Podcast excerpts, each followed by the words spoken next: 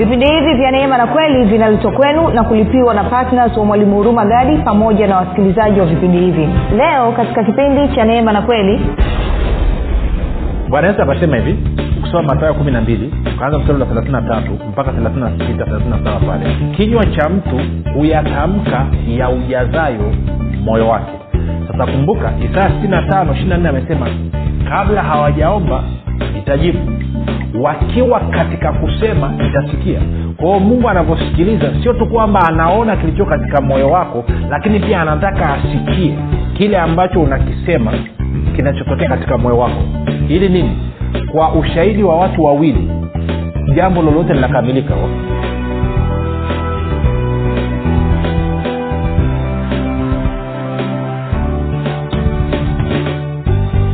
popote pale ulipo rafiki ninakukaribisha katika mafundisho ya neema na kweli. Jina langu naitwa huruma gadi. Ninafuraha kwamba umeweza kuungana nami kwa mara nyingine tena ili kuweza kusikiliza kile ambacho bwana yesu ametuandalia. Uh, kumbuka tu mafundisho ya neema na kweli yanakuja kwako kila siku muda na wakati kama huu kama unanisikiliza kwa njia ya redio na kama unasikiliza kwa njia ya mtandao wa kijamii ama podcast basi mafundisho hayo yanakuwa posted kila siku.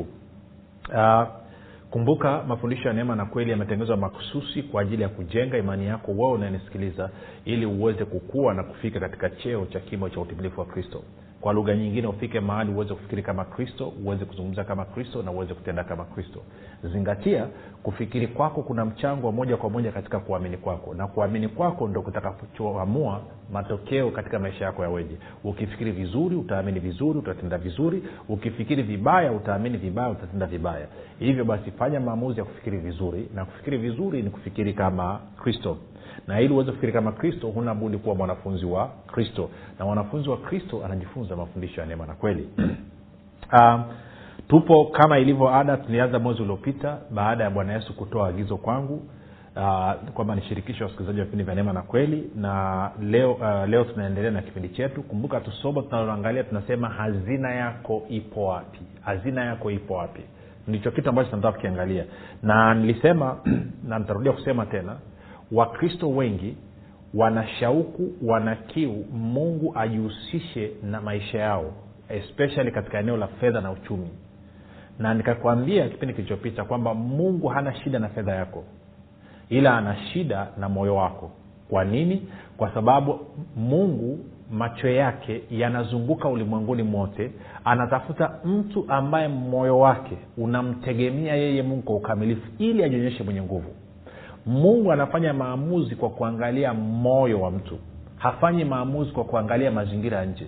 Angekuwa anafanya maamuzi kwa kuangalia mazingira ya nje maana yake nini? Maana yake ni kwamba uh, ingekuwa ukipata shida kidogo tu. Okay kumbuka imani inatenda kazi kwenye moyo ndomaana anasema pasipo imani haiwezekani kumpendeza mungu. Kwa maana wale wanaomwendea lazima waamini kuwa mungu yuko na kwamba huwapa thawabu wale wamtafutao kwa bidii. Na kwa sababu hiyo basi rafiki mungu anataka moyo wako. Kwa nini anataka moyo wako? Moyo wako ndo utampa fursa ya yeye kujihusisha na uchumi wake. Kumbuka mungu ni baba yako rafiki hakuna mzazi hakuna baba mahali popote duniani ambaye anafurahia watoto wake wakawa na maisha duni. Hiyo kitu haipo. Ukutana na mzazi wa hivyo labda ni chapombe sawa? Ama anatumia madawa ya kulevya ama ana matatizo mengine. Lakini otherwise ama ame, ame nini amelishwa nini lio wanasema waswahili? Amelisha limbwata na mwanamke huko mama huko nje ule mama anataka watoto wa, watoto wateseke kwa hiyo hela yote anapakua yeye. Lakini otherwise katika hali ya kawaida mzazi yoyote baba yoyote anapenda na kufurahia ustawi wa watoto wake. Hivyo basi bwana yesu akatuambia ikiwa ninyi mlio waovu mnajua kuwapa watoto wenu vipawa vilivyo vyema. Je si zaidi sana baba yenu wa mbinguni hata zidi kuwapa vipawa vilivyo vyema wao wamwombao? Si moja rafiki haya mambo mungu biblia inasema kabla hawajaomba nitakuwa nimejibu. Wakiwa katika kusema nitasikia. Changamoto yoyote unayoipitia sasa hivi tayari mungu alishashughulika nao miaka elfu mbili iliyopita. Tayari mungu alishaandaa majibu. Wewe utakapojua kwamba hela hii inahitajika sasa hivi tayari alishaandaa majibu. Tayari ndivyo mungu anavyotenda kazi rafiki. Sijui sasa lakini ili hayo majibu yaweze kukufikia lazima moyo wako awe nao. Okay. Bwana yesu akasema hivi ukisoma matayo kumi na mbili ukaanza mstari wa na tatu mpaka thelathini na sita thelathini na saba pale anasema mstari wa kinywa cha mtu huyatamka ya ujazayo moyo wake. Sasa kumbuka isaya sitini na tano ishiri na nne amesema kabla hawajaomba nitajibu wakiwa katika kusema nitasikia. Kwa hiyo mungu anavyosikiliza sio tu kwamba anaona kilicho katika moyo wako lakini pia anataka asikie kile ambacho unakisema kinachotokea katika moyo wako. Ili nini? Kwa ushahidi wa watu wawili jambo lolote linakamilika. Wakorinto wa pili kumi na tatu moja. Shahidi wa kwanza nani? Mtu wa ndani ambao ni ndani ya moyo wako na mtu wa nje kupitia mdomo wako. Kwa hiyo una mdomo wa ndani nasema usiseme moyoni mwako kwa hiyo moyoni mwako ameshaona lakini pia anataka asikie na mtu wako wa nje anasema nini. Tuko sawa? Kumbuka mtu ni roho ana nafsi anakaa ndani ya mwili. Tunaenda sawa rafiki? Kwa hiyo mungu anataka kukutana na mahitaji yako. Wakiwa kabla hawajaomba nitasikia. Kabla hawajaomba nitakuwa nimejibu. Wakiwa katika kusema nitasikia. Maana yake anataka asikie kile kilichoko ndani ya moyo wako. Sasa ukifungua mdomo ukaongea kinatoka nini mungu tarudia tena. Mungu ni baba yako. Anataka kukutana na mahitaji yako. Tuko sawasawa sasa ndio maana njia mojawapo anayoitengeneza ya kukutana na mahitaji ya watu maana yake ni kwamba anataka mioyo ya watu. Lakini mioyo njia mojawapo ya moyo wako kwenda kwa mungu ni kwa fedha. Moja tusome mistari miwili haraka haraka nikuonyeshe kanuni alafu tutakwenda kwenye kwenye kwenye agano nani kwenye stori ya elia alafu mambo atakaa vizuri. Sasa sikiliza.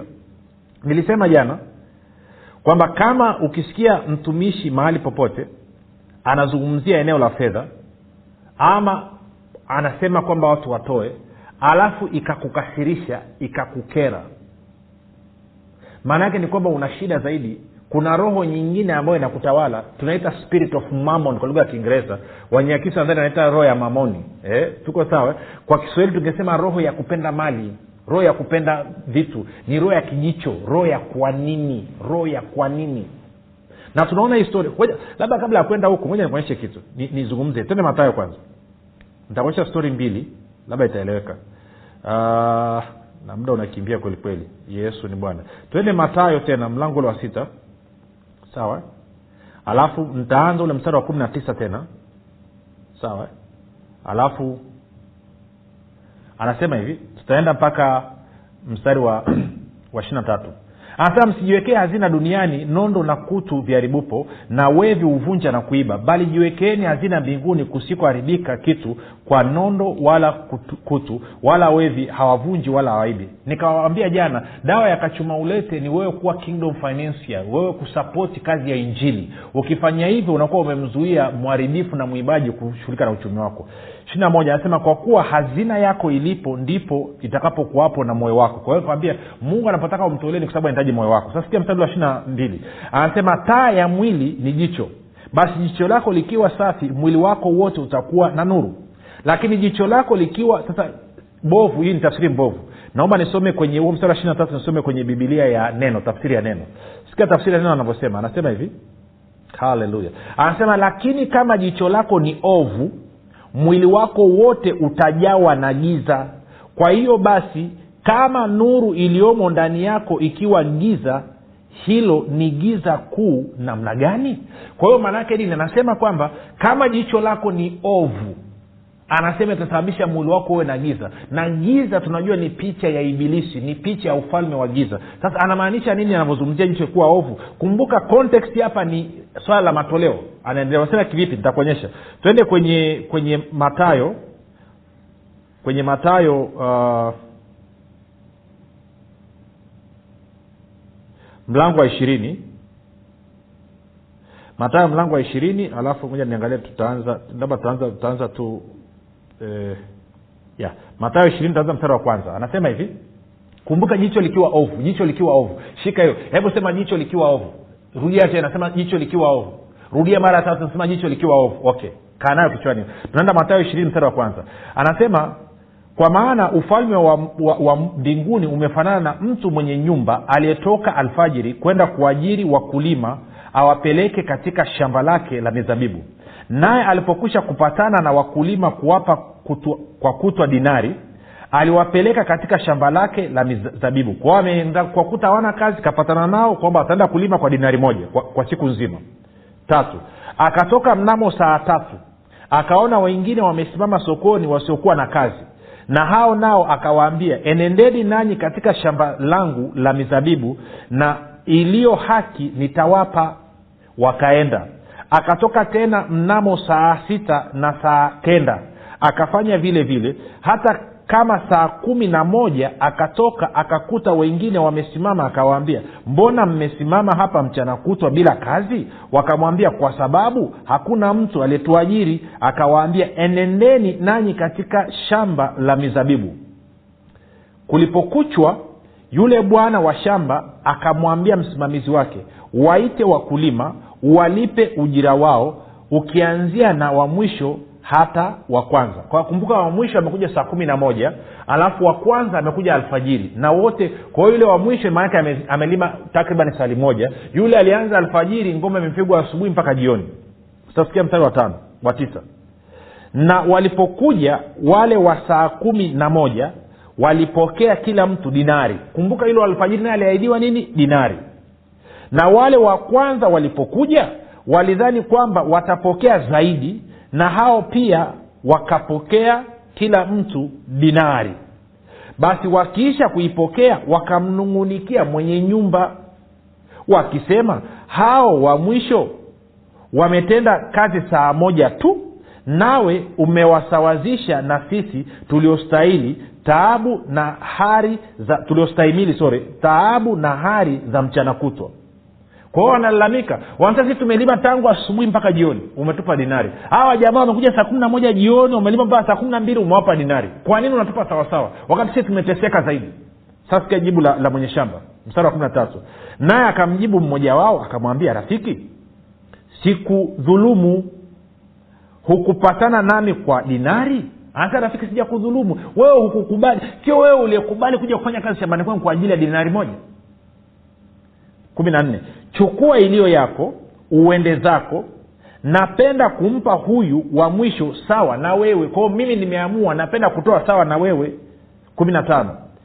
Si halali yangu kutumia vilivyo vyangu kama nipendavyo au jicho lako limekuwa ovu kwa sababu ya mimi kuwa mwema? Kwa hiyo anasema jicho lako likiwa ovu giza kuu ndani yako. Kwao ile stori ya kwenye matayo sita anavyozungumzia jicho taa ya mwili ni jicho. Hapa sasa jicho lako likiwa ovu anazungumza wewe kuwa na kijicho wewe kuona wivu wewe kuwa mchoyo. Anasema ukiwa mchoyo ndani mwako kutakuwa giza ndio maana wengine wakisikia habari ya matoleo kwa sababu wana roho ya uchoyo kwa sababu wana kijicho inawasumbua. Hawataki wanakataa wanakasirika. Kama wako kwenye grupu la mtandao wana lefti wanatoka. Kama wako kwenye redio wanazima. Kama kwenye tv wanazima. Kwa sababu gani? Roho ya mamon spirit of mamon inawatawala. Na kwa sababu wana kijicho na kwa sababu ndani mwao kumejaa giza. Sawa? Angalia anavyosema ntarudia tena si halali yangu kutumia vilivyo vyangu kama nipendavyo? Au jicho lako limekuwa ovu kwa sababu ya mimi kuwa mwema? Vivyo hivyo wa mwisho watakuwa wa kwanza na wa kwanza watakuwa wa watu wakisikia habari wanasema ah, watumishi matapeli tu wanajilimbikizia hela tu wanaonea watu. Si yote hiyo ni wivu unawasumbua. Sasa natumaini rafiki wewe unayenisikiliza huo ugonjwa hauna kama umesikiliza mtumishi anazungumzia habari ya matoleo na wewe hauko tayari kutoa usiruhusu ukaingiwa na makwazo ndani ya moyo wako. Bwana yesu anasema amebarikiwa asiyekwazwa na mimi. Kwa hiyo anapotuma mtumishi wake anasema nenda akawaambia watu wangu watoe alafu wewe ukaletewa ujumbe alafu ukakwazika ukakasirika. Maanake ni kwamba umekwazika na yesu sasa nafahamu kuna watumishi ni matapeli wanatumia fursa kama watumishi wanatapeli watu wengine. Sasa hao sizungumzii hao nazungumzia mtu ambaye ametumwa kwa halali. Mtu ambaye anafanya kazi yake kwa halali ambaye ametumwa na bwana yesu. Rafiki huwe mwenyewe ni shahidi. Vipindi vya neema na kweli vinakuja kwako kila siku. Kila siku pasipo kukosa. Kuna swala la muda kuviandaa. Kuna swala la gharama kuviandaa lakini pia kuna swala la kulipia gharama viingie katika redio viweze kufikia wewe. Vyote hivi ni gharama. Huwezi ukategemea mtu huyo huyo mmoja aandae vipindi afanye maombi alipie gharama za kuandaa alipie na gharama za kuletea kwa njia ya redio. Lazima na ushiriki. Anasema nenda akawaambia watu wangu washiriki. Kwa hiyo mungu ameweka kumbuka unaposhiriki kwenye matoleo maanaake ni kwamba mungu anataka kuonyesha wema wake. Lakini huo wema huwezi kufikia kama wewe hujampa moyo wako anahitaji moyo wako kwa sababu hazina ya mtu ilipo ndipo na moyo ulipo. Kwao chunga rafiki jicho lako lisiwe ovu. Maana jicho lako likiwa ovu kwenye eneo la fedha ndani mwao kunajaa giza. Kuna watu wakishasikia tu habari ya kumtolea mungu wanakasirika. Hasa inawezekana waliku, walikunyuka waliku, wali walikutendea vibaya huko nyuma. Na ndio maana tunaleta vipindi vya neema na kweli kufundisha watu kutoa kwa njia iliyo sahihi ndio maana hata pamoja na kwamba nimeambiwa nilete agizo na bwana yesu nikwambie utoe siubiri najaribu kukufundisha na kukuonyesha njia na taratibu za mungu. Sasa tuende tukaangalia stori ya elia. Tulishaisoma lakini kuna kitu nadhani nikuonyeshe tena. Chap chap. Tende wafalme wa, wa kwanza. Mlango wa kumi na saba na labda tutaendelea nayo kesho tena. Mstari wa kwanza tunaanza. Anasema basi eliya mtishibi wa wageni wa gileadi akamwambia ahabu kama bwana mungu wa israeli aishivyo ambaye nasimama mbele zake hakutakuwa na umande wala mvua miaka hii ila kwa neno langu. Mbili neno la bwana likamjia kusema ondoka hapa geuka uende upande wa mashariki ujifiche karibu na kijito cha kerithi kinachokabili yordan nne. Itakuwa utakunywa maji ya kile kijito nami nimewaamuru kunguru wakulishe huko. Anasema nimeamuru kunguru wakulishe huko. Maana yake ni kwamba eliya asingeenda kwenye hichi kijito? Maana yake ni kwamba angekufa na njaa. Kwa nini? Kwa sababu kunguru wameagizwa wapeleke hela wapeleke chakula kwenye kijicho kijito. Kwa hiyo ilikuwa ni lazima eliya aende kwenye kijito ili aweze kuhudumiwa na kunguru. Asingeenda mungu ni mwaminifu. Kunguru angeendelea kupeleka chakula. Angalia mstari ule wa eh, mstari wa tano. Basi akaenda akafanya kama alivyosema bwana kwa kuwa akaenda akakaa karibu na kijito cha kerithi kinachokabili jordan kunguru akamletea mkate na nyama asubuhi na mkate na nyama jioni. Akanywa maji ya kile kijito. Kwao baada ya kutii na kwenda kwenye eneo husika ni kama vile ambavyo moja nikwambie alivyonyambia bwana yesu nije kwenye redio niwafikishie watu injili kwa njia ya redio maanaake ni kwamba nisipotii maanaake nakuwa sipo sehemu ambayo natakiwa niwepo. Na kwa maanayo yale mema yote ambayo alitaka kunifanyia hawezi kunifanyia. Tunakwenda sawasawa lakini pia kuna watu walitakiwa waweze kupatna na, na, na kazi alionipa bwana yesu ya kuwafikishia watu kweli ya kristo. Ina maana kuna wengine nitakutana nao tu napokwenda kwenye redio nisipokwenda kwenye redio siwezi kukutana nao. Ningesema nabakia tu nifundishe nyumbani nifundishe sijuu kanisani zunguke sitakaa nikutana nao. Tuko sawa? Angalia mstari wa saba. Ikawa baada ya siku kupita kile kijito kikakatika kwa sababu mvua haikunyesha katika nchi. Nane. Neno la bwana likamjia kusema ondoka uende serepta ulio mji wa sidoni ukae huko. Tazama nimemwagiza mwanamke mjane wa huko akulishe. Kwa anasema nenda kule anasema kumi. Basi akaondoka akaenda serepta. Hata alipofika langoni pa mji kumbe mwanamke mjane alikuwako akiokota kuni. Akamwita akamwambia niletee na kuomba maji kidogo chomboni nipate kunywa. Alipokuwa akienda kuleta akamwita akasema niletee na kuomba kipande cha mkate mkononi mwako. Naye akasema kama bwana mungu wako aishivyo sina mkate ila konzi ya unga katika pipa na mafuta kidogo katika chupa nami nina okota kuni mbili ili niingie nijipikie nafsi yangu na mwanangu tuule tukafe eliya akamwambia usiogope enenda ukafanye kama ulivyosema lakini usi, unifanyie kwanza mkate mdogo ukaniletee kisha ujifanyie nafsi yako na mwanao. Kwa kuwa bwana mungu wa israeli asema hivi lile pipa la unga halitapunguka wala ile chupa ya mafuta haitaisha hata siku ile bwana atakapoleta mvua juu ya nchi basi akaenda akafanya kama alivyosema eliya na yeye mwenyewe na eliya na nyumba yake wakala siku nyingi. Lile pipa la unga halikupunguka wala ile chupa ya mafuta haikuisha sawasawa na neno la bwana alilolinena kwa kinywa cha eliya sasa nataka uone kitu hichi rafiki. Huyu mama mjane amebakiza mlo wa mwisho. Baada ya pale akifa anaenda sori akila yeye na mwanaye wanasubiri kufa. Alafu mungu anamtuma eliya aende kwa huyu mama mjane na kuhakikishia katika huo mji wa serepta walikuwepo watu wengine wenye uwezo na kuhakikishia israel walikuwepo watu wenye uwezo ambao wangeweza kumtunza elia. Na bwana yesu analisema hilo katika luka mlango wa nne. Anasema walikuwepo wajane wengi israeli lakini mungu akumtuma nabii kwa israeli alimtuma aende kwa kwa, kwa nini? Kwa mtu asiokuwa israeli mtu wa mataifa. Kwa nini? Kwa sababu wale watu wa israeli hawampokei yule nabii.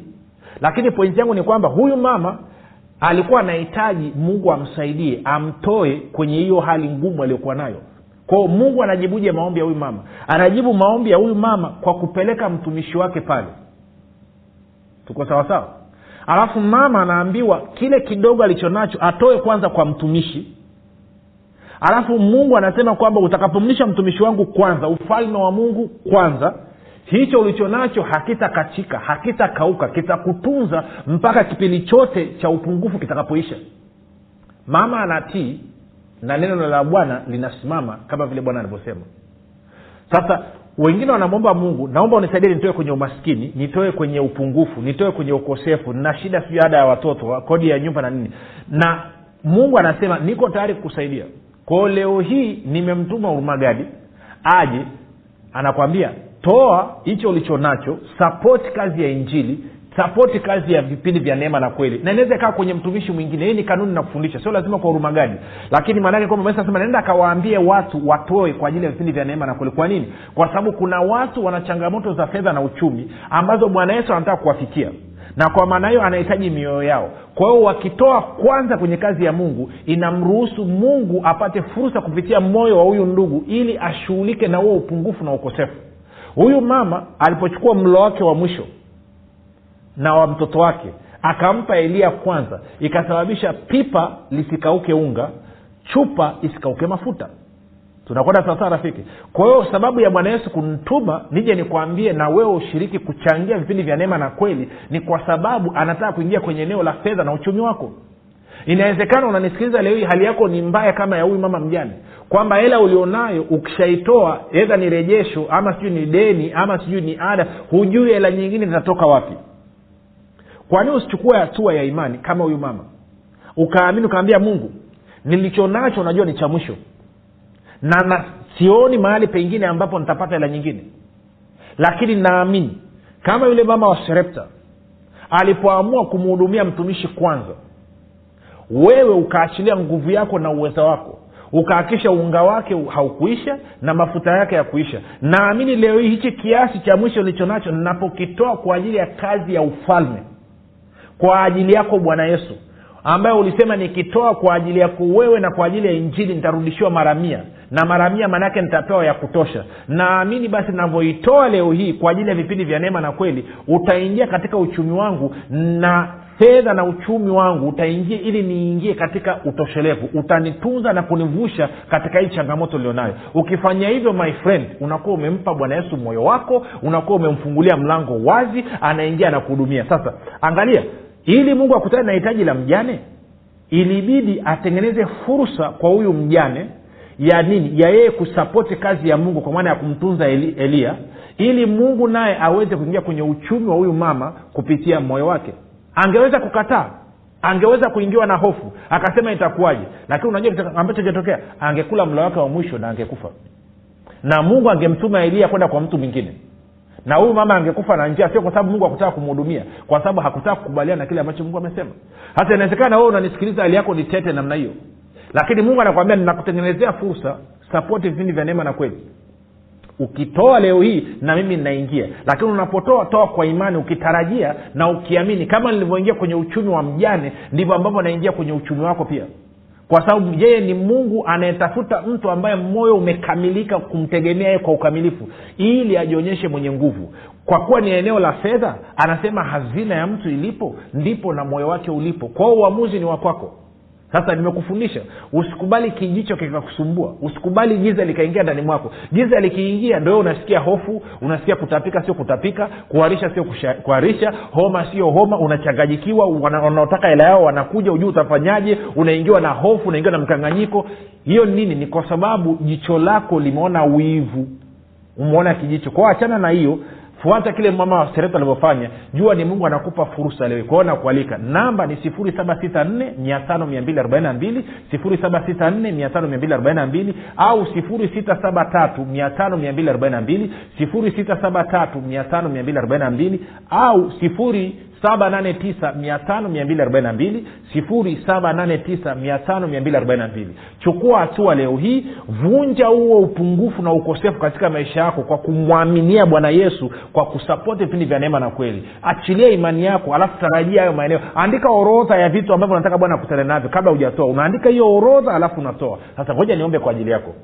Baba katika jina la yesu kristo mwanao amesikia habari njema na moyoni mwake amefanya maamuzi ya kutii nimemwagiza kama ulivyoniagiza. Aandike orodha ya mahitaji yake ambayo anataka wewe ukutane nayo mwezi huu.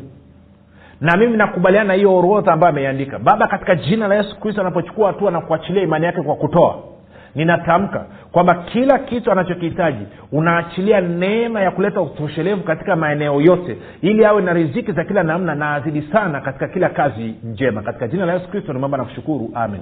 Rafiki chukua hatua hakisha umefanya hicho ulichokusudia hicho ambacho wana ameweka moyoni mwako. Basi mpaka hapo tumefika mwisho. Jina langu naitwa huruma gadi na yesu ni kristo na bwana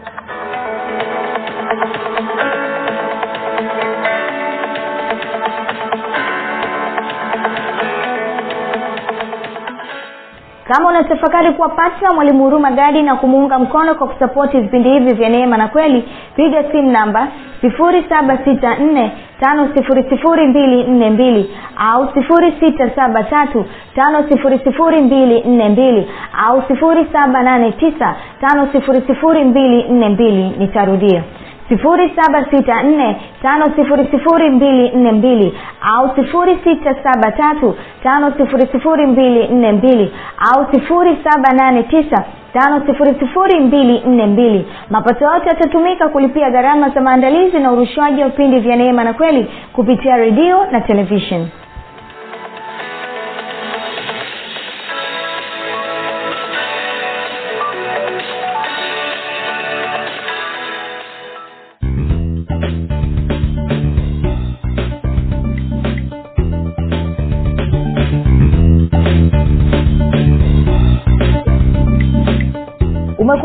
umekuwa ukisikiliza kipindi cha neema na kweli kutoka kwa mwalimu huruma gadi. Kama una ushuhuda au maswali kutokana na kipindi cha leo tuandikie message ama tupigie simu namba 7645242 au 6735242 au 7895242 nitarudia. 7645242 au 673 5242 au 7895242 pia usiache kumfolo mwalimu huru magadi katika facebook instagram na twitter kwa jina la mwalimu huru magadi. Pamoja na kusubscribe katika youtube chanel ya mwalimu huru magadi kwa mafundisho zaidi